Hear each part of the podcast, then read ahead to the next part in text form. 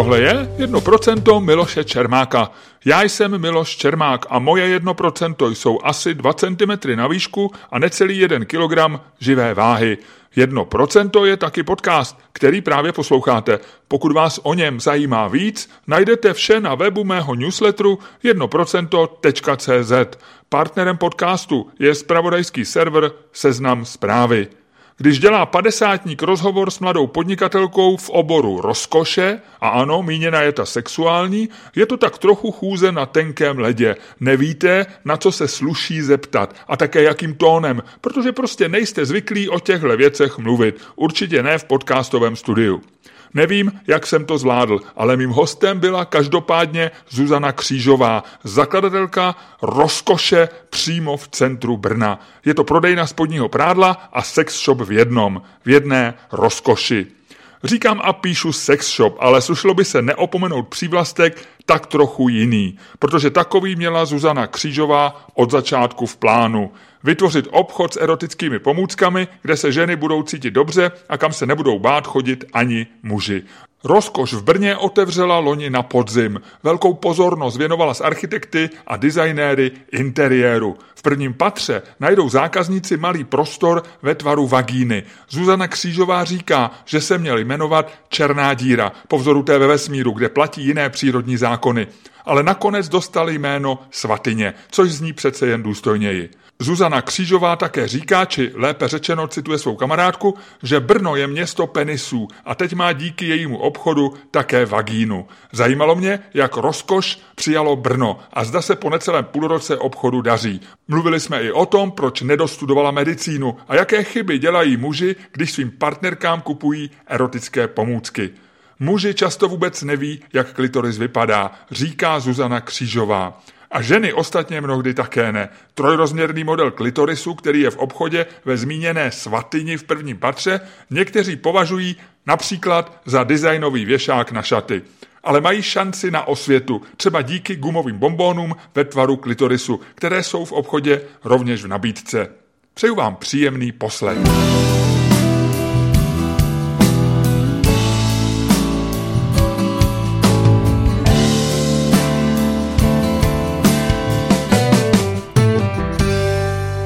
Tak děkuji, že jste si udělala čas.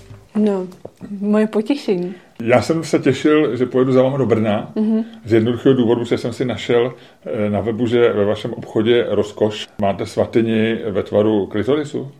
No, je to svatyně, vlastně je to vagína. V podstatě je to tak, jo, jo, jo, ale klitoris je vevnitř. Ano. A což, jako, Eh, což je vlastně logický. jako, což je logický.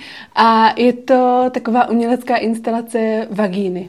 No. Teď jsme v normální kanceláři, takže se omlouvám, to není svatyně, ani to není ve tvaru něčeho, co by bylo zajímavé.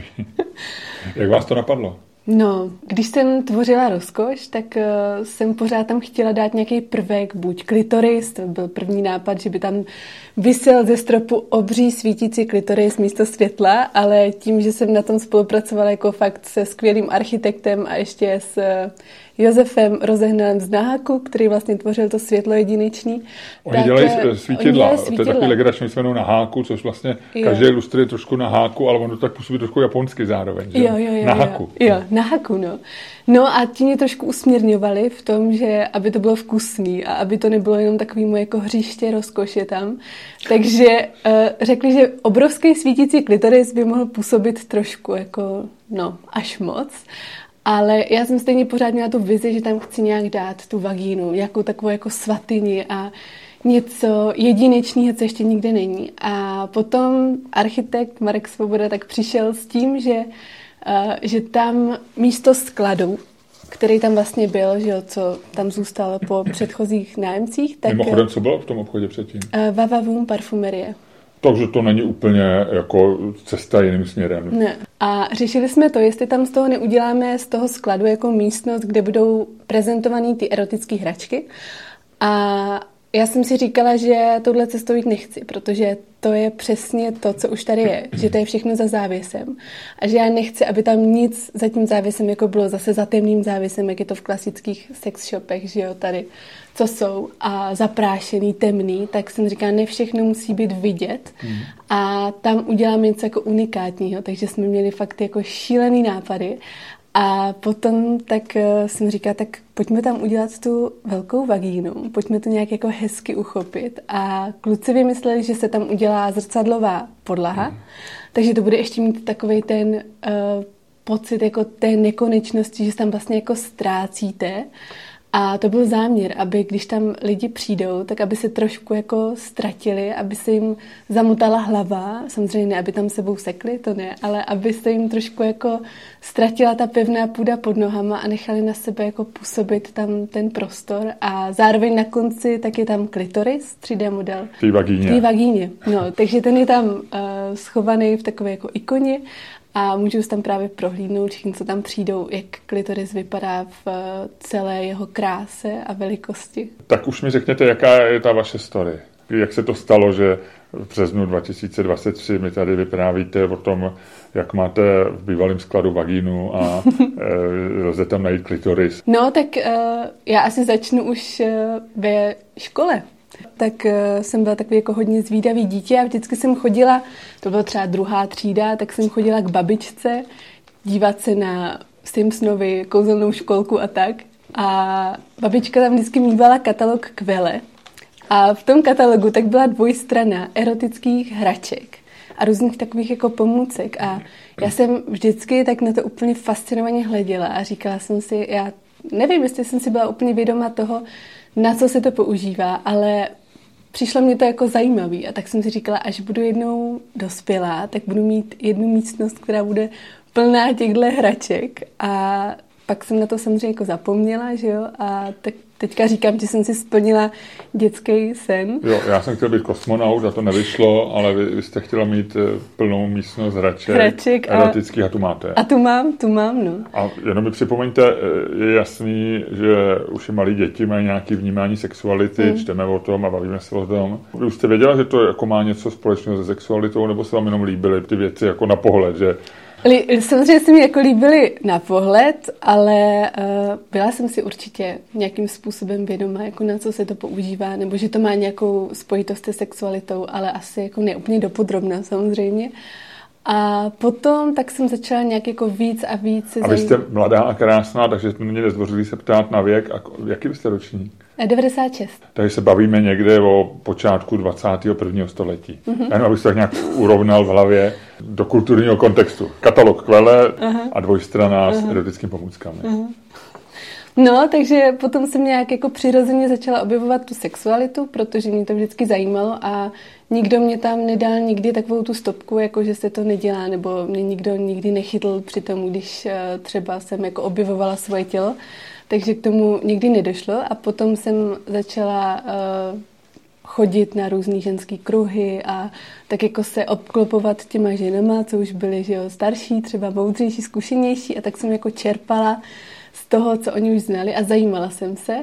A potom tak uh, jsem samozřejmě prošlo několik uh, kluků, že jo, takže takový jako přirozený vývoj toho, že jsem si říkala, že to chci objevovat trošku jako víc a jinak, že mi to nestačí, to, co s. Teď jsme prostě v dospívání, Teď už střední škola někde. Jo, jo, jo. A, no, a potom tak nějak jako ten vývoj pokračoval toho mého sebeobjevování a to už si myslím, že už se můžeme jako přenést skoro na medicínu, kdy uh, jsem tam poprvé uviděla na pitevně klitoris. A já jsem byla úplně z toho fascinovaná a teď jsem si říkala, ty jo, jako takhle to vypadá, jako to není jenom ten čudlík venku a proč mi to nikdy nikdo neřekl. A mně to přišlo fakt tak úžasný, že jsem začala zkoumat víc a nestačilo mě to, co bylo ve skriptech, protože o klitorisu v anatomických skriptech je jako jeden odstaveček, ani ne. A v porovnání třeba že jo, s mužským pohlavním ústrojím, tak to je úplně o něčem jiným. A tak jsem začala oslovovat zahraniční univerzity, že jo, třeba Francie je v tomhle hodně pokroková, ty mají jako strašně moc materiálu, takže jsem si hledala různou literaturu, kde o tom bylo víc a tak potom jsem jako tak zkoumala a zkoumala, jaký jsou možnosti toho klitorisu a a že bod G, prostě obrovský mýtus, tak najednou jako všechno tady tohle, tak uh, mě dávalo smysl a trošku mě to udržovalo nad vodou v tom, že jsem se na té medicíně strašně trápila a byla to pro mě jako vlastně nuda, takový jako neměla jsem tam kreativní vyžití, takže jsem si pořád říkala, co já bych dělala. Kdybych... Proč jsi tam šla? Protože, uh, no to je dobrá otázka. A v Brně jste studovala? V Brně jsem studovala a já jsem uh, tak měla takový vzor i v mojí mámě, protože ona je plicní lékařka, má soukromou hmm. ambulanci a tak se nabízelo, že bych to převzala po ní a byla to taková jako hezká, vyšlapaná cestička, kterou jsem mohla jít a fakt jsem se snažila, ale prostě to jako nebyla moje moje cesta, no. Potřebovala, Vaše věc. Jo, jo, moje věc. Takže já jsem pořád si lítala někde v myšlenkách tam u klitorisu a, a říkala jsem si tak fajn, tak když to dostuduju, tak budu ginekoložka a udělám si vymazlenou uh, ordinaci, kde to bude všechno krásný, uh, takový jako měkký a nebudou tam žádný ty studený hmm. nástroje, se jako všichni ženy jako ví, že to je extrémně nepříjemný. A takže jsem si říkala, tak půjdu tohle, touhle cestou, ale, ale nešlo to. Pořád jsem měla úplně popsaný deníček, vždycky jsem se učila, jsem se potila, brečela nad těma skriptama, tak jsem vedle měla ten svůj kreativní deníček těch věcí, co by kdyby. A pak jsem si řekla, že si založím e-shop, že by bylo hezký vytvořit nějaký jako takový prostor pro ženy, kde by byly jenom samý krásné věci, samý hezký hračky, nebyly by tam žádný takový ty žílatý dilda a nebylo by to v těch barvách jako červeno, žluto, černých. A že by to bylo všechno takový jako něžný a zároveň smyslný a že by to oslovilo i ty stydlivé ženy, co by třeba normálně do sex shopu vůbec nešly. A já jsem byla samozřejmě jako jednou z nich, protože mi to vůbec nelákalo to prostředí a ještě kdyby tam byl ten bezpečný prostor, kdyby se o tom mohli pobavit, byl by tam někdo, kdo zná tu anatomii toho ženského těla a bylo by to jako nádherný místo, kde fakt by stud vůbec neměl místo. Takže to byla moje vize. Takže to vzniklo jako z mojí níterné potřeby vytvořit nějaký fakt krásný prostor a aby to bylo hravý, ale ještě jsme u e-shopu. A ještě jsme pořád. u e-shopu, no. A ten jste založila? A ten jsem založila. A to se bavíme o nějakým teda, nějaké, jestli dobře počítám, třeba pět let zpátky. Jo, jo, jo, jo, jo. No, ale měla jsem teda, protože samozřejmě ta vize původní bylo mít kamenou prodejnu, ale tím, že jsem byla na Medině, tak to bylo nereálný, to jsem si ještě myslela, Jasně, že dostuduju. Mhm. Takže jsem si po nocích tvořila ten e-shop hmm. a myslela jsem si, že to všichni pochopí, jako jak ho vytvořím, tak najednou všichni budou vědět o tom, že existuje tenhle e-shop a pochopí tu vizi. A samozřejmě jsem vůbec neměla jako žádný marketing, nic, jako neměla jsem ani zkušenosti, jak se taková věc rozjíždí. Takže to bylo náročné a samozřejmě nikdo jako si toho nevšiml, tak jak jsem si představovala. A Jakou věc moc... jste první prodala? A první věc jsem prodala uh, kačenku vibrační. Vibrační kačenku. Do vany. Vibrační kačenka do vany, no. Ta teďka, to je taková věc jako hezký dáreček, co frčí doteď. Takže rozjela jste e-shop, mm-hmm. ale úplně se to nerozběhlo, nerozběhlo. jak jste si představovala. Ne, a vlastně jsem ani v tom jako neviděla moc ten smysl. Pořád mi šlo o to, aby se ty lidi se mnou dostali do kontaktu, aby, mm-hmm. aby viděli, že já jsem v pohodě. To bylo další, že když jsem to řekla kamarádovi z Gimplu, tak uh, on říkal, Zuzi, ty takový anděl, sex shop u tebe bych čekal třeba přírodní kosmetiku nebo něco takového. A já jsem řekla, no a o tom to je, když ty ženy uvidí, že já to dělám taky a že to je přirozený a že nejsi, jako nevypadám jako nějaká jako lehká holka ze sex shopu, ani žádná 40-letá domina, co mi tam jeden muž řekl, že čekal, tak eh, že se jim to bude jako s nás přijímat a možná i s nás objevovat a nebudou z toho mít takový strach a nebudou se stydět. No. A ten business plán byl sex shop pro ženy? Jo, protože jsem měla pocit, že jako žádný takový neexistuje. Že všechny jsou mířený primárně na mužského zákazníka mm-hmm. a že to je škoda, že jako ženy taky mají že jo, svoje, svoje potřeby a spousta z nich tak eh, si je neplní jenom kvůli tomu, že má pocit, že to jako nějak, jako, že se to nedělá a že by že na takový místo jako ta slušná žena přece jako nejde. samozřejmě všichni známe ty sex shopy, kde jsou neprůhledné výlohy, hmm. až tam člověk vejde vevnitř, jak jsem říkal, tak se tam asi necítí většinou dobře. To, je, to známe všichni, ale ten druhý směr, který byste chtěla Eh, jako rozvíjet. V Praze je, myslím, v Benediktský nebo někde byl takový jako sex shop, který podobně jako vy říkal, že chce být jako hezký místem, ne takovým tím. A že jsem kdysi tam byl a že jsem s ním komunikoval, myslím, že tam přišla řeč i na Kačenku, mm-hmm. tak dělala se si nějaký průzkum, jestli něco takového je? Dělala jsem si průzkum a byla jsem, myslím si, že i v tom stejným uh, sex shopu, o kterým mluvíte, ale... Je to kousek od dlouhý ulice. Je to kousek od dlouhý, mm. no. A tam to bylo příjemný, ale říkala jsem si, že by to šlo ještě jinak, že by to šlo ještě trošku uh, něžněji a příjemněji mm. a mhm. šlo mi tam hlavně o ten osobní přístup. Takže jako ty prodavačky byly super, ale říkala jsem si, že fakt to chci postavit úplně na té eh, individuální péči od toho zákazníka a že tam vlastně nabízím i možnost eh, těch individuálních konzultací, že si tam vyloženě jako vyhradím ten prostor, tu rozkoš pro, pro tu ženu nebo pro toho muže a, a můžeme se o tom bavit a vybrat Jasně. přesně něco na míru. To asi bylo to, co vás nejvíc bavilo. Jo, jo. Že budete takovou osobní osobní asistentkou. Jo. Ale pořád jsme v e-shopu, který se nějak tak rozjíždí, tak co mm-hmm. bylo mhm. dál? Přestala jste studovat? No, potom, uh, potom jsem přestala studovat. Nebyla maminka smutná? Uh, maminka byla šťastná, protože prý se to se mnou už nedalo vydržet. Takže ta byla šťastná, no. Táta ten moc šťastný nebyl, ale tak uh, tam se to asi čekalo víc.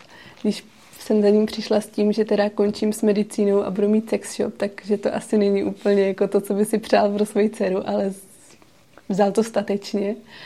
A, a máma byla hodně šťastná, no. Tak ona vlastně je i investorka do rozkoše. Vím, že jste snad spolumajitelky obě, jo, nebo jo, eh, jo, partnerky. Jo, jo, jo. Takže to vlastně nese dobře a našla se v tom trošku taky. Jo, našla se v tom taky, no. Zrovna teďka právě eh, mě volala, protože dneska v rozkoši tak eh, byla, já, byla ona místo mě mm-hmm. a volala mě, že prodala první dva vibrátory a že je z toho úplně nadšená. Ve své kariéře prodavačky Ve... v rozkoši. jo, jo, jo.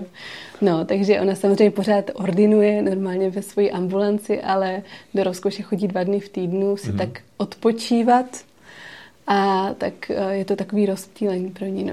Takže odkud vedla cesta z e-shopu, který moc nefungoval, do vašeho obchodu, který zřejmě funguje, když jste už dneska prodali, eh, i maminka prodala dneska dva vibrátory. Jo, funguje, už začíná fungovat moc hezky. No, tak já jsem potom začala pracovat ve skladu, protože jsem se potřebovala vyčistit hlavu od toho studia. Takže ve škole jste to Takže skončila? ve škole jsem to skončila. Šla není, není vám to líto? Není. Já, není. Jsem, já každý den, co se probudím, tak jsem vděčná za to, že jsem udělala ten krok a že jsem teďka, že jsem v rozkoši, no. Jasně. Mm-hmm. No a potom... A do skladu kam? A do skladu, to jsem šla do Brna, do Modřic, tam do takového menšího obchůdku, docela příjemného, tak já jsem tam balila ty balíčky úplně jako s největším nadšením. Podle mě si museli myslet, Takže že byl se e-shopový sklad. e-shopový sklad, hmm. no. Tak aspoň jsem se podívala do toho zákulisí, jak to funguje. A potom jsem ještě, pak jsem skončila ve skladu a začala jsem chvilku pracovat v jednom obchodě s pánskou módou. Takže tam jsem si taky trošku načerpala zkušenosti, jak to tak jako chodí. To se mi hodí teď. A potom jsem začala dělat masáže, tak jsem takový sběrač zkušeností asi v tom svém životě. A dělala jsem masáže pro ženy, takže tam vlastně jsem taky začala pracovat víc a i s tou ženskou sexualitou a s těma, a ty konzultace jsem tam taky dělala, takže to bylo taky jako zajímavé s těma ženama být v kontaktu takhle. No a potom jsem šla jednou na kafíčko s masáží. To byl jako jeden den, kdy jsem šla po ulici, kde je teďka rozkoš a viděla jsem tam prostor k pronájmu. A tak jsem a to se... je v centru docela, To je v centru, to je úplně v centru. To je ulice Staro... Starobrněnská. Starobrněnská. No. A najednou jsem se tam zastavila a říkám si, ty jo, tady by byl krásný ten obchůdek. A to jsem šla tehdy s mámou a máma říká, tak si to jako vyfoť, to telefonní číslo a zkus tam zavolat a zeptat se, jaký je nájem a jaký jsou vůbec podmínky a jen tak ze srandy, no. Takže ze strany jsem zavolala, pak ze strany jsem se tam šla podívat na prohlídku, vyšla jsem tam a úplně jsem si říkala, jo, to je ono, tohle je ten prostor. Ale všechno to bylo tak jako z legrace, takže jsem si říkala, tak je to nezávazný, tak podám tu žádost, to je města Brna, ten prostor, hmm. takže tam bylo výběrový řízení a potom tak jsem musela napsat uh, ta žádost, že popsat projekt, co tam bude, odhadnout nějakou výši nájmu. A já jsem teda nepřiznala úplně, co tam bude, protože jsem si říkala, že by to nepochopili. Že ještě nic takového tady není a že by si představili další Erotic City a že to jako rozhodně další Erotic City nebude a že jako nemůžu úplně naplno říct, co to bude. A já jsem to výběrové řízení vyhrála, takže po třech měsících tak najednou jsem si říkala, ty tak co já teďka budu dělat, když už to tady je. A, a teď jsme někdy před a teď jsme někdy před, eh, to jsme vlastně před rokem. Před rokem, před takže rokem. konec covidu. Konec covidu, mhm.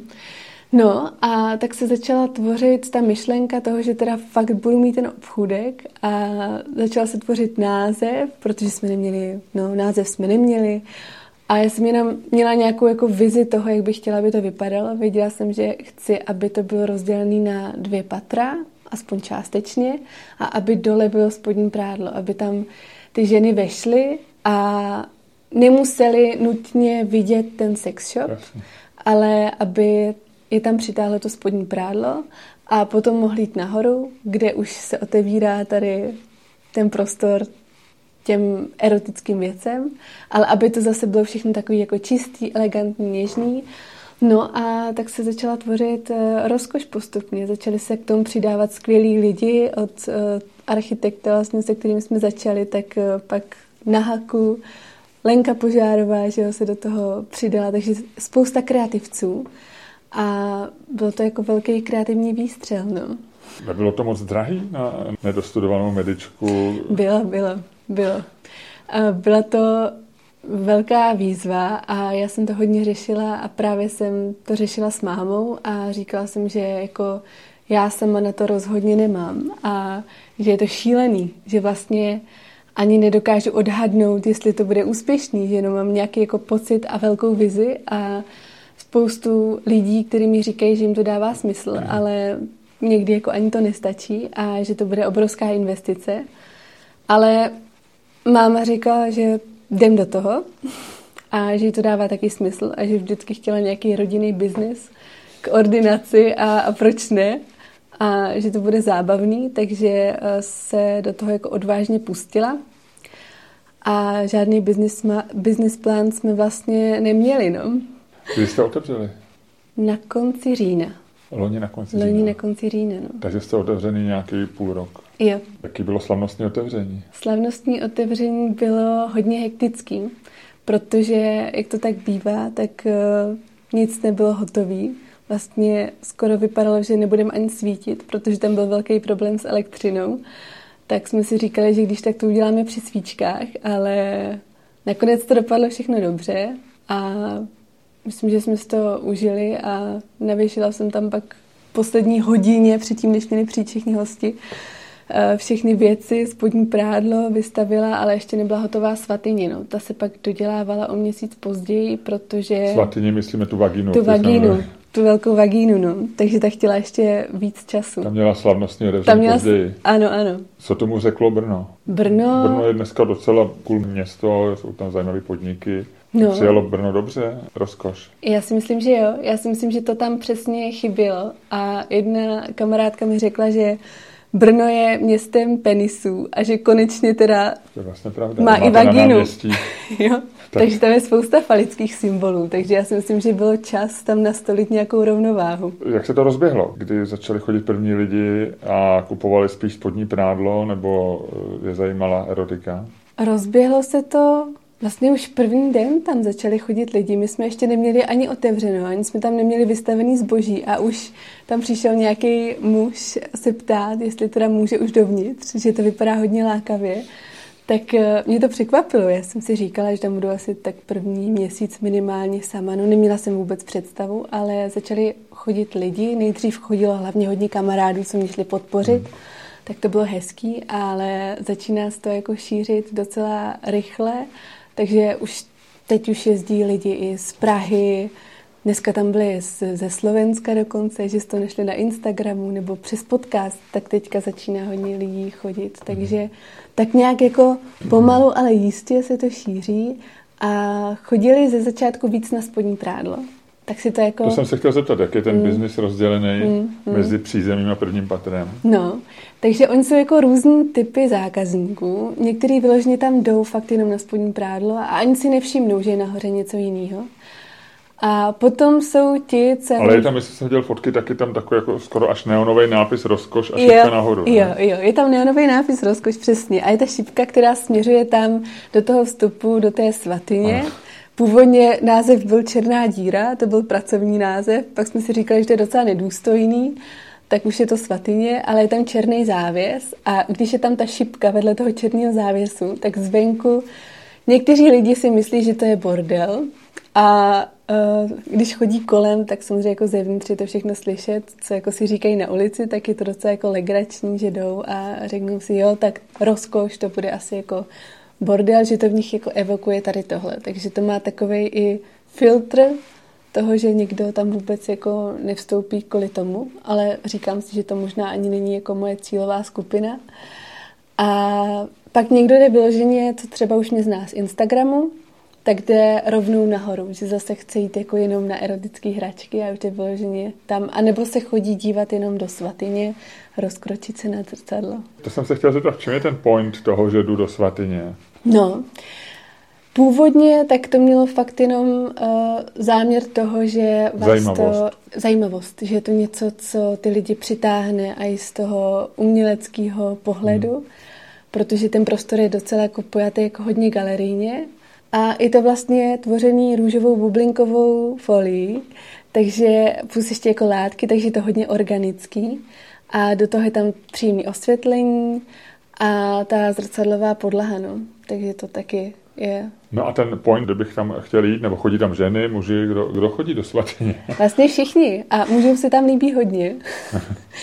a ten point je akorát o tom pocitu. Je tam takový zvláštní pocit takového přijetí, měkkosti, té, toho organického něčeho, co je jako nepopsatelný. Takže tam pak jako lidi třeba i co to vidí na Instagramu nebo si to jako doporučují, že jo, to říkají, ne, tam musíš jít, to prostě se nedá popsat. A to je přesně to, co ty lidi potom přitahuje. To je jako to nepopsatelné, co chtějí zažít neumí to nikomu vysvětlit, jenom mu řeknu, ne, tam musíš jít. Takže to byl taky takový jako záměr. A teďka další taková věc, která se tam dělá, je to, že tam probíhají různé takové jako rituálky, mini uh, sebepřijetí. To jsme si dělali nejdřív legraci s holkama, že tam budou ženy chodit uh, jenom v sukni bez kalhotek, že se tam můžou rozkročit na to zrcadlo a tak jako přijmou tu podobu té svojí uh, vulvy a takhle si to jako odblokovat. Což chlapi tam jako takhle nechodí, hmm. ale, ale pro ty ženy je to jako zajímavá možnost. No. Takže kdybych já měl chutit k vám do obchodu, mm-hmm. bude to fungovat tak, že se dovolím a půjdu eh, do svatyně, tam se zavřu a budu tam chvilku třeba sedět. Jo, jo, jo. A rozjímat. Třeba mm-hmm. něco napadne. Jo, tam chodí nejlepší nápady. Jo. a jako obchod fungujete dobře. Ono, já pořád hledám, kde je ta hranice mezi tím, že to je zážitek, což asi na tom hodně pracujete, proto se tomu chcete, věnovat sama, mm. s lidmi se o tom bavit a představit jim to ale vy zároveň potřebujete prodávat. Jak jste to vymyslela? Asi ta část toho zážitku je zároveň i marketing, protože hodně lidí tam přijde ze zvědavosti a pak třeba něco koupí. Jo, jo, Nebo jo. jim to hloupí, když už sedí 10 minut ve svatyni, aby pak odešli bez vibrátoru pro manželku, nebo eh, když je to žena bez nějaký pomůcky třeba. Jo, jo. Jako tak to trošku je, ale popravdě já to pořád hledám, tu hranici toho. Ze začátku a jsem... cítíte to jak? A, a cítím to tak, že eh, se to víc jako stává tím zážitkem a tím místem a i toho předávání, vlastně taková terapie rozkoší, bych tomu řekla. Že eh, je to víc o těch konzultacích, nakonec víc i o těch workshopech, který tam teďka mm-hmm. pořádám, takže Je to víc o tom šíření té ženské sexuality trošku jinak, takový jako povýšení toho na normálnost, bych řekla. A samozřejmě to spodní prádlo a ty hračky, tak jsou jako krásný a baví mě prodávat, je to hravý, je to můj vášeň, ale hlavně je to o, o tom zážitku a o, asi o té, nechci tomu říkat terapie, ale v podstatě to tak je. A daří se to prodávat? Funguje to dobře? Funguje to dobře. Funguje to dobře hlavně tím, že já mám pro to obrovský nadšení, tak si myslím, že to nadšení tak jako přenesu i na ty lidi. To jsme tam měli jednu akci, takový jako pop-up wine bar, to bylo hodně zajímavý a tam bylo jako velké množství mužů a je hrozně zajímavé, jak ty všechny pomůcky fungují. Takže já jsem jim to úplně zaníceně vyprávila a potom tak uh, jeden říká, podívej na ní, vidíš, jaký září ty oči, když se to mluví. Takže já si myslím, že to nadšení jako je takový fakt, je nakažlivý v té rozkoši. Vy jste říkala, že děláte workshopy, to je zase pro ženy? Je to pro ženy a je to o intimním doteku. Takže třeba učíme, eh, jak eh, masírovat muže a jak mu udělat, eh, jak mu dělat dobře. Takže to učíme ženy, učíme to teda na modelech umělých. A pak bude i workshop pro muže. Ten ještě není. Ten ještě není, protože čekáme, až nám přijdou modely vulvy z Nového Zélandu. U těch mužů je to model pohlavního orgánu. Je to tak, je to tak, no. O to je zájem. A o to je velký zájem. To máme úplně vyprodaný, už jsme měli několik termínů a ženy jsou z toho nadšený a hrozně to zajímá, protože pak jim to zlepší kvalitu života a zlepší jim to partnerský vztah. Ten muž je šťastný a pak ta žena taky šťastná a pak už i toho muže posílá do rozkoše, takže všechno je to takový jako provázaný. A víc zákazníků, co chodí do obchodu, jsou ženy, což asi byl váš původní záměr, ale erotické pomůcky často kupují i muži, třeba jako dárek. Jo. Eh, tak jaký je dneska váš ta cílová skupina zákazníků? No, já jsem si myslela, že to budou převážně ženy, ale teďka je to tak, jako že chodí čím dál víc mužů. Jednak uh, tam chodí kupovat hračky do páru, protože tam nemám vyloženě jako jenom hračku erotickou pro muže, ale jako do páru mám, takže to tam chodí se i radit. Do páru je hračka například co? Třeba vibrační kroužek, nebo různý i pírka, nebo cokoliv jako takhle se dá používat. I klasický, takový se říká bullet vibrátor, takový jako mini, miniaturní vibrátor, který se dá používat jako jak pro ženy, tak i pro muže.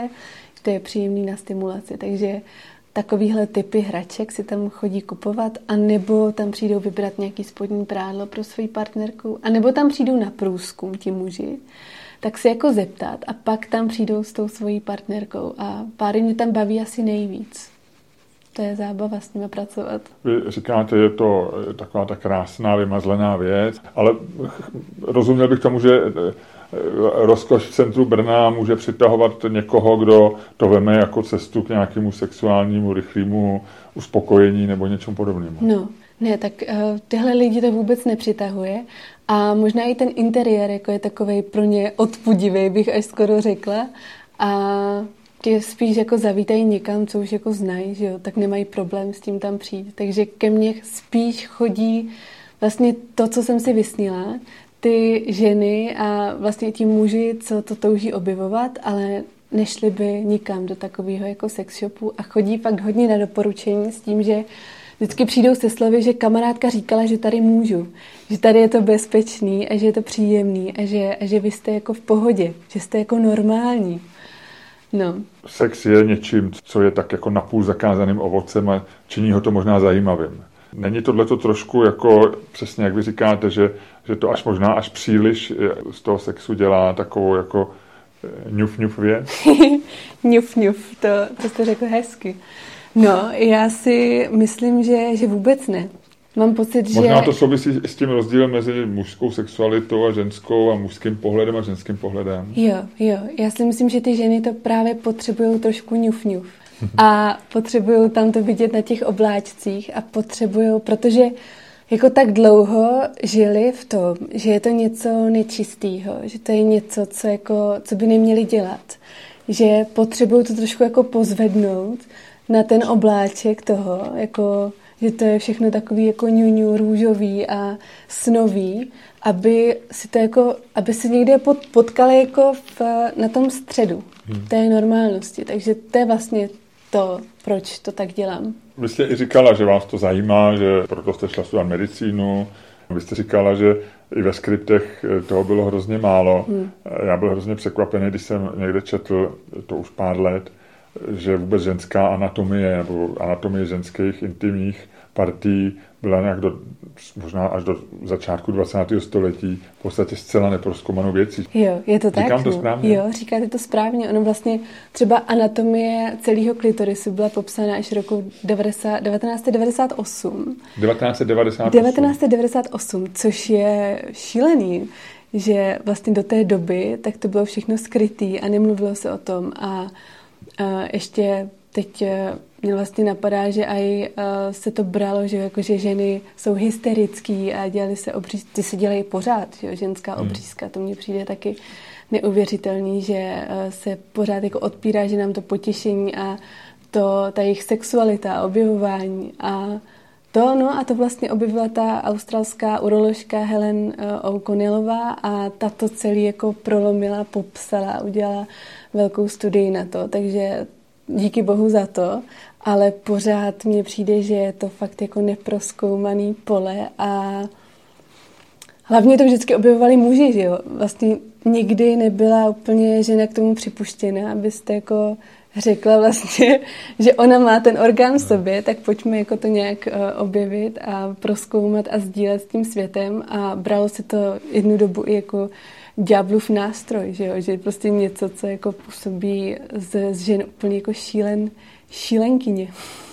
Tak četl jsem asi před měsícem nějaký průzkum, nevím ze kdy byl, že tři muži z deseti, a teď nevím, jaký byl ten vzorek, byl to nějaký reprezentativní vzorek, ale jestli to byli američani nebo angličani, netuším, ale byl to nějaký zahraniční výzkum, takže tři muži z deseti vůbec eh, jakoby nevěděli, že něco jako klitoris existuje hmm. a snad jen dva z deseti ho na modelu nebo na nějakém nákresu dokázali správně umístit. Jo, ale ono i spousta žen jako teďka neví, jak vypadá klitoris. A ale existuje, si... víme to 100%, že Exi- existuje. Víme že, víme, že existuje, není to mýtus, ale když pak přijdu do té svatyně a teďka tam vidí ten 3D model toho klitorisu, tak jako strašně moc lidí se mě potom ptá, co to tam je, jestli to je nějaká hračka a jak se používá, a nebo si myslí, že to je nějaký designový háček na stěnu. A když jim řeknu, že to je klitoris, tak jsou jako překvapení. No. Takže pak jim popisuju, jak to vlastně se větví vevnitř a jak to vypadá a jak to je všechno od bodu G a od těch no, erotogenních zón. A ten neexistuje. Ten nikdy neexistoval, neexistuje. Ten nebudeme hledat teda. A nebudeme hledat. Protože stačí najít klitoris. Stačí najít klitoris a pak říkám těm mužům, že vlastně je to jako osvobozující, že nemusí hledat už žádný bod G, protože klitoris nemůžou minout. On je tak velký a vlastně jako bevnitř je tak hezky jako se dá nahmatat, že nemůžou ho minout, když vlastně nebudou hledat bod génu. Co vás na tom tak fascinuje? Chápu, že eh, ten údiv nad tím, jak málo je to proskoumaný. Hmm. Co ještě? No, mě fascinuje spíš to, jak eh, jsou ženy odpojené od svého těla. A to je záměr rozkoše, aby se víc propojovaly s tím svým tělem, aby si nebáli, aby se nebáli dotýkat se sami sebe, a aby tak byli jako šťastnější. Mně přijde, že každý jako touží potom být šťastný, mít v životě potěšení, rozkoš a že o tom to je a že budou pak, že se řeší různé menstruační bolesti, všechny potíže, migrény, tak mně přijde, že rozkoš může zachránit svět. Ale ne ta vaše s těma třema š, ta jenom pomůže ta jenom v Brně. pomůže v Brně. Ale a... rozkoš jako taková může zachránit svět. Hmm. Ještě mi řekněte, asi to máte taky nastudovaný a já ne, Eh, samozřejmě v 60. letech byla sexuální revoluce, poprvé se začalo mluvit o, o sexu a přestalo to být tabu. Hmm. A eh, tohle je nějaký další stupeň, protože se víc mluví o ženské sexualitě a o klitorisu se tady bavíme. A už mi to přijde docela normální. Eh, ještě před podcastem jsem se to docela bál a teď vlastně už to vyslovuju úplně bez přeřeknutí. Má to nějaký kulturní rozměr, nebo i v zahraničí sledujete jako něco, co, co se kolem klitorisu děje, abych se zeptal novinářsky. Teďka se hodně děje kolem klitorisu. Já si myslím, že teďka jako klitorisový boom A prožíváme klitorisový boom. prožíváme klitorisový boom a teď uh, mně přijde, že už skoro každý má 3D model klitorisu, někde jsou už to na Počkejte, každý, já žádný takový model nemám. tak skoro každý, skoro každý nosí v kabelce. Možná teďka vám tady taky třeba přibyde, ale uh, jsou klitorisové náušničky. Když jsem si vás googloval a zjišťoval, tak jsem četl, že v obchodě máte v prodeji snad želé bombóny ve tvaru klitorisu. Je to tak, je to tak. A ty jsem hledala teda hodně dlouho, protože Kdo jsem si říkala, a to vyrábí uh, Julia Pietri, se jmenuje, ona je francouzská. Aha. Napsala i knížku, takovou příručku k ženské masturbaci a taky dělá takovou osvětu, ale ty klitorisky vyrábí um, necelý dva roky. To se tak jmenuje? Klito, um, jo, Magic Clito se to jmenuje. A oni jsou buď klasický jako gumítci, jenom prostě gumítci ve tvaru klitorisu, mm-hmm. anebo ještě CBD varianta, ve kterých je kanabidiol, takže jsou funkční, že to působí na uvolnění. Takže uh, mám tam no, takovou jako osvětu tady. Jsme říkali, že je fajn si to nejdřív přežvíkat, tady tu anatomii a Dobře, teď už začínám být v rozpacích, ale takže jste součástí nějakého eh, klitorisového hnutí. Jo, v podstatě jo, to zní teda hodně dobře. Klitorisové hnutí, jo, jo, jo, tak ono teďka i docela, že je různý ty tvary vulvy, tak eh, frčí, že se to víc sdílí, víc jako autenticky se to ukazuje, nebo to je velký problém toho, jak je to třeba v pornu ukazovaný, tak taky spousta žen si prochází tím jako nepřijetím toho, jak vypadají, takže teďka probíhá taková velká osvěta, podle mě, a snaží se to ukazovat v tak té, fakt té pravdivé podobě, stejně jak jsou jako uh, ty modelky, co jsou víc při těle, že jo, taky se dostávají do časopisu, tak i jako opravdový vulvy se teďka dostávají všude. Nemůžu se nezeptat na ten ekonomický rozměr. Je to teda něco, kde se dá čekat nějaká podnikatelská příležitost další? Jestliže se začínáme otevřeně bavit o eh, ženský rozkoši a o tom, že je jiná než mužská. Už jste zmínila porno, třeba vznikne i něco jako porno pro ženy. Ono se říká, jo. že ženská literatura je v podstatě takový porno pro ženy, ale... Je. Eh, no ono už vzniká vlastně porno pro ženy. Uh, Erika Last, tak ona začala taky točit porno pro ženy, porno, který, ve kterém je jako trošku víc toho příběhu. A je to rozhodně pomalejší, jsou tam úplně jiný záběry, takže to jako vzniká. Teďka je docela velký hit audioporno, takže to je taky jako příjemný, že to ještě víc podněcuje tu fantazii, že ženy tak často jako líp A to je zase, bych řekl, že to je vyloženě ženská věc, že pro muže je řekněme, tou bránou e, pro sexualitu, tím smyslem je zrak. Je vizuál, určitě. Hmm. A ženy, ženy, ženy dávají přenos audio? Jo, jo, jo, jo. Víc audio, no. Jako my jsme víc na ty zvuky, nebo tak aspoň jako statisticky to nějak jako říká. A tak v tomhle si myslím, jako, že teďka se to hodně posouvá. A i spousta žen tak teďka se uh, začíná zajímat o vyvíjení hraček erotických, které jsou fakt jako víc pro ženy, protože teď, co jako je ta klasika na trhu, tak uh, to designovali muži většinou, takže teď pak se jako cílí úplně jako na ty ženské zákaznice, takže jsou různé teďka startupy fakt z toho. Tak je slavnou výjimkou je Anna Marešová v Česku, jo, jo. v Praze která má studio a myslím, že už eh, docela dlouho vyvíjí mm-hmm. vlastně svůj, svůj nějaký vibrátor. Jo, ona má vibrátor, má venušeně kuličky, jo, no, takže přesně teďka jako spousta žen se do toho pouští a uh, ukazují, že vlastně ženy touží po něčem trošku jiným, že chtějí radši něco menšího a něco jako hebkýho, příjemného do ruky a ještě vyhřívanýho třeba, než jako něco jako obřího. To je taky jako docela vtipný kontrast, když přijde ke mně mužský zákazník a já úplně vím, už když stoupí, proč se jako si přišel, co jako chce. Vždycky bych jako nejradši, nejradši by, no protože chlapy většinou tam přijdou a chtějí teda jako dopřát té partnerce něco jako fakt hezkýho a jdou po tom největším děle prostě, co, co tam jako, jako je. Takže jako, prostě jako chlapský aby byl, ego, aby byl velký, aby byl výkonný a aby to jako hodně zvládl. A tak jako je zastavím a říkám, já úplně vím, tak co po mně bude teď. My, my, trpíme to celá tlakem na výkon. Jo, takže tam se to přesně jako odráží v tomhle. A říkám, ale věřte mi, že s tímhle neuděláte tak velkou radost, jako když koupíte něco, co ta žena asi nebude od vás čekat, ale uh, bude jako nadšená a šťastná. Takže uh, si myslím, že tomhle je to jako docela legrační tady, ta konfrontace s tím mužským světem pro mě v rozkoši. My jsme měli tady dlouho jako lidi nějakou normalitu, eh, která asi i z vašeho pohledu v něčem byla hodně nenormální, třeba ve vztahu k ženské sexualitě. Hmm. A na druhou stranu, teď žijeme v době, kdy jakoby nic normálního není, kdy eh, řešíme to, jestli, kdy mají děti začít řešit, jestli jim vyhovuje jejich pohlaví, nebo jejich gender, nebo ne, a tak dále, a tak dále. Jak do tohohle toho sedne tenhle ten váš přístup k tomu, že sex je něco něžného a, a pěkného a co by si měli ženy užít hmm. a my muži se tomu nějak trochu přizpůsobit. A z druhé strany je sex místem pro váleční bitvy a pro válečnou vřavu mezi muži a ženy, ženami, ať, ať je definujeme jakkoliv.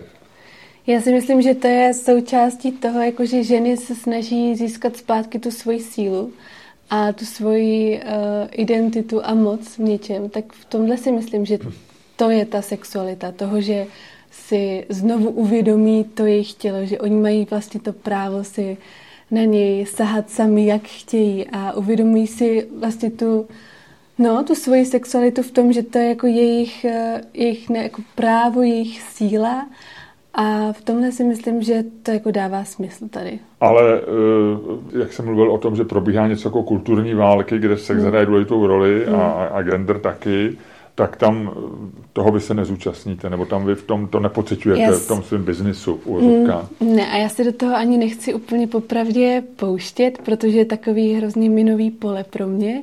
A přesně i s těma pohlavíma.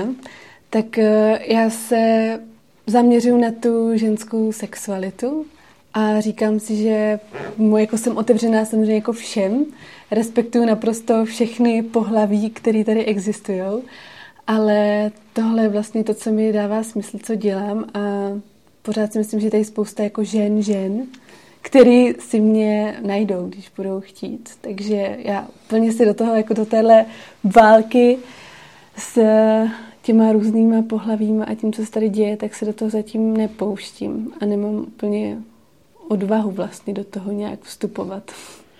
Teď se zeptám a nemusíme odpovídat, protože se budu ptát na vaše soukromí, ale asi co každýho napadne je, v jakém žijete v nějakém vztahu, tak co tomu říká váš partner. E, zase je to něco, co aspoň z mý generace jsme byli zvyklí, že sex je jakoby něčím, co se odehrává mimo, hmm. mimo zraky. No, to je teda docela zrádná otázka, protože když e, řeknu vlastně, že přítele nemám, tak e, potom budou chodit bude chodit spousta zpráv uh, o tom, jako že teda pojďme to zkusit, protože jsou takový, co to berou jako výzvu, protože přesně jak jste řekli, jako není to úplně jako bistro nebo tady cukrárna, kavárna, ale já jsem, když jsem do toho šla, tak jsem si to v sobě řešila vlastně, jestli jako do jaké míry to ovlivní můj osobní život a že se do tady té branže úplně nechci jako pouštět, ale do té jako která vlastně tady existuje, že jo? ten erotický průmysl nebo tady ten svět. A potom uh, jsem si uvědomila, že vlastně to můžu tak nějak jako kultivovat zevnitř a že cítím, že to je moje poslání a že to jsem jako já a že vlastně to je jako nedílnou součástí a že když jako budu mít nějakého přítele, partnera, tak uh, mě musí jako brát i z rozkoší. A a že v tomhle, jako, v tomhle je to jako náročný, že fakt eh, mě to naplňuje, že to není jenom práce, ale že to je jako fakt jako můj život. Že prostě už si tu rozkoš fakt neodpářu. Myslíte, že to případné partnery by to spíš lákalo, protože o tom hodně víte?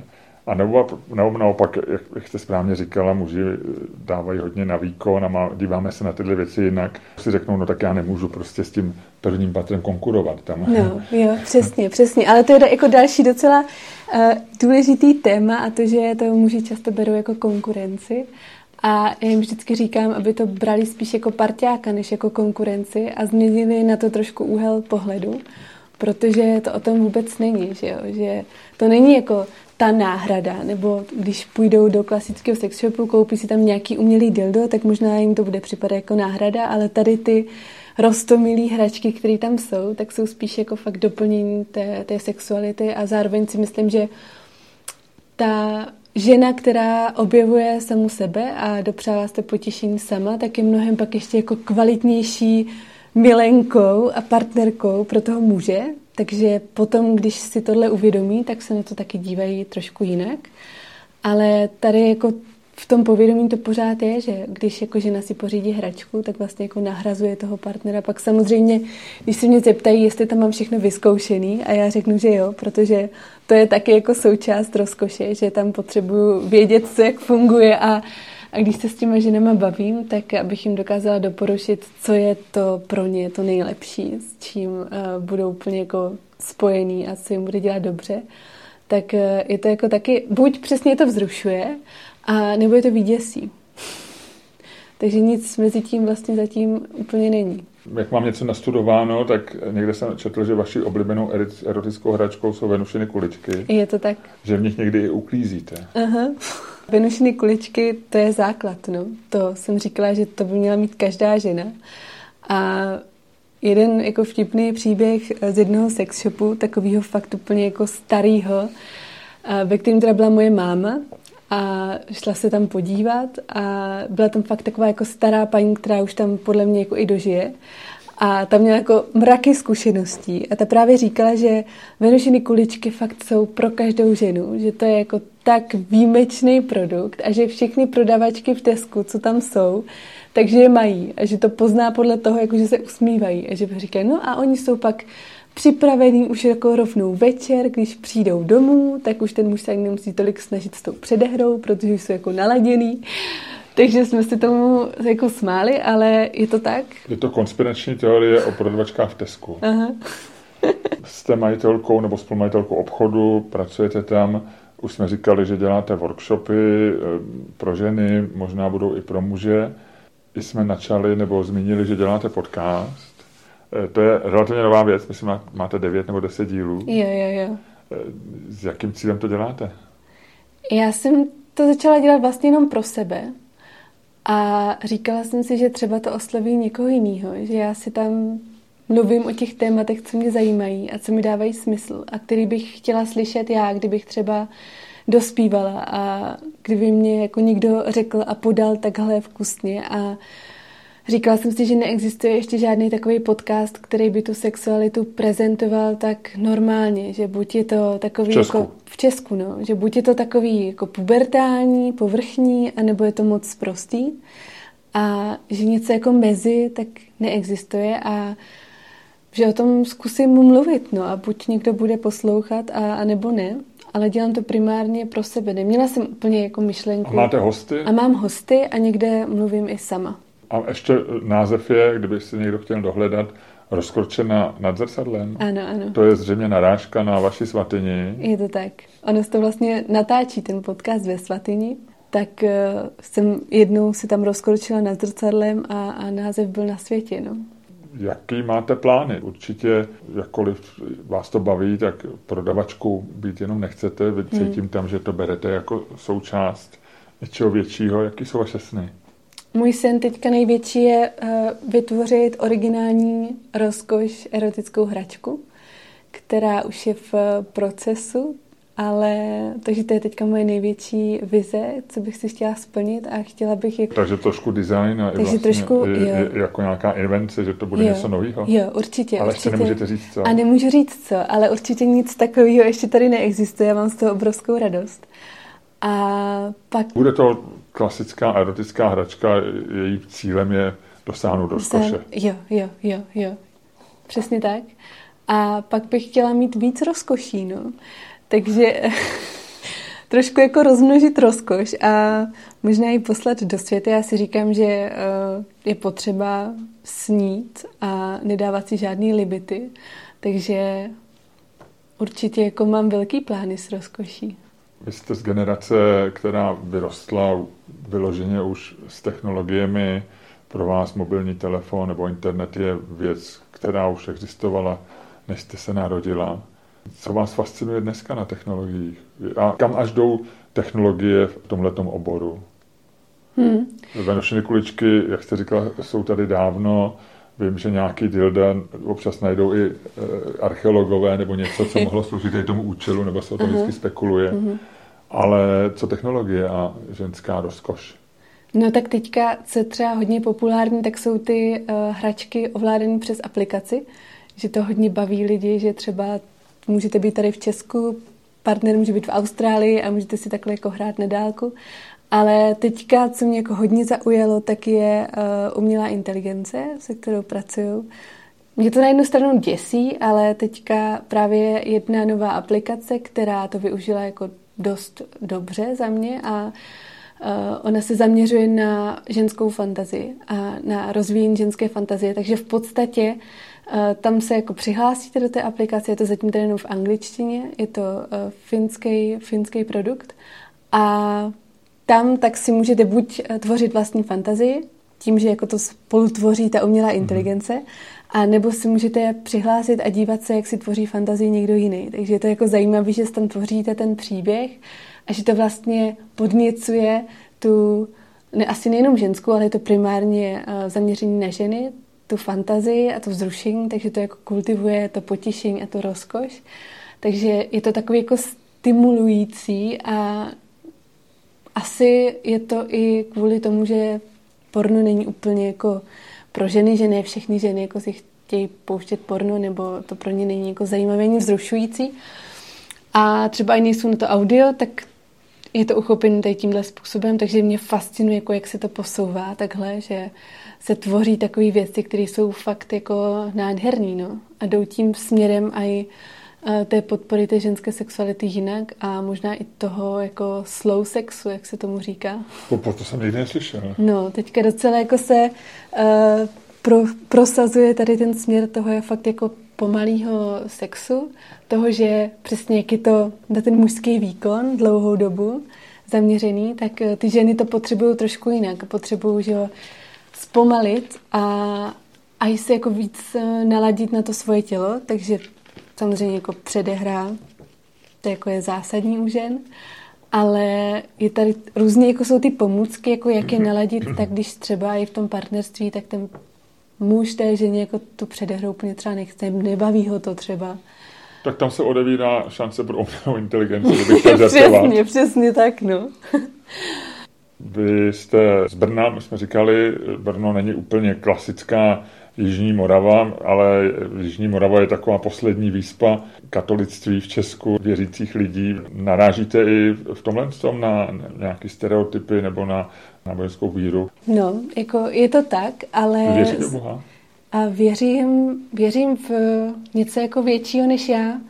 A myslím si, že je úplně jedno, jestli to nazvu Bůh, vesmír nebo nějak jako vyšší síla, moc, ale věřím. Ale nejste takový ten praktikující věřící, ne, do kostela ne. nechodíte?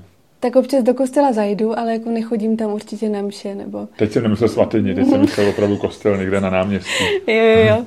Ne, jako chodím, do, mám kostely ráda vlastně, chodím, chodím do kostela, ale nejsem úplně jako ten praktikující, co bys tam šel poslechnout mši, nebo... Ale když jsme se bavili o potlačování ženské sexuality, tak nepochybně asi katolický náboženství sehrál v tomhle docela významnou roli. Jo, jo, obrovskou roli a myslím si, že i ty nepraktikující, tak eh, to ovlivnilo, že tady to prostě v tom povědomí je a že ty ženy s tím mají fakt velký problém, že je to vnímaný pořád jako nečistý a že taková ta cudnost tak je uh, jako vyzdr... přesně, je ctnost a že takhle se to pořád jede a uh, musím teda jako říct, že mně přišlo už i pár věřících, co tam šli s tím, že to chtějí jako objevit a že fakt mají problém s tím se sami sebe dotknout, ale že už takhle jako nechcou dál žít. A že tohle je vlastně jediný místo, taky jste to jako řekli přes kamarádku, že tohle je jediný místo, který je pro ně přijatelný, kde to můžou začít objevovat. A tam přesně jako přichází na řadu třeba ty hračky, protože když nejsou schopny si ty ženy vůbec jako dotknout z toho svého těla, tak ta hračka je nádherný prostředek k tomu, jak se jako k tomu dostanou hravě a je to pro ně přijatelný. Protože si myslím, že jako když žijou dlouhou dobu v tom, že fakt musí být jako cudný, nemůžou se dotýkat, protože jinak půjdou do pekla, takže to je jako hrozně těžký tady to překlenout. Jaký je podle vás smysl života? Smysl života? Smysl života je žít a být šťastný. To je pro mě smysl života. Vy jste člověk, který se rád raduje ze života, působíte tak i během podcastu. Moc důvodů zároveň nemáme, nebo ta momentálně těžká doba, byl, máme zase pandemii, hmm. máme v Evropě válku. Jak na vás dolehají tyhle ty věci? Tak eh, samozřejmě, že to na mě všechno jako taky občas dolíhá, ale snažím se to kompenzovat jako tím krásným. A říkám si, že nikdy to nemáme úplně jako daný, že tady budeme i zítra a že stresovat se tím a, a zavřít se někde a, a být jako depresivní a nešťastný z toho, co se tady všechno jako děje, takže stejně jako to neovlivním a snažím se jako žít ten svůj život jako tak nejlíp, jak dovedu a hledat si tam ty malé radosti, které mě udržují v nějaké takové, v tom pozitivním naladění. A, a tak si myslím, že to jako je, prostě vážit si toho okamžiku a uvědomovat si zároveň tu smrtelnost, protože jako nikdy nevíme, co čeká za rohem, takže možná i tohle mě jako udržuje v tom. Tak ostatně v některých cizích jazycích se říká orgazmu malá smrt. Je to tak? Poslední otázku v podcastu dávám vždycky stejnou. Za deset let bude svět lepší nebo horší? Rozhodně lepší. I vzhledem k tomu, co vás zajímá a kam upíráte svoji pozornost, v čem bude lepší? Já si myslím, že bude, bude víc rozkoše. Bude víc rozkoše, to je moje vize. Přeju vám, ať máte co nejvíc rozkoše, ať máte i další rozkoše a teď myslím vaše obchody, ať se vám daří. Děkuji. Já moc děkuji.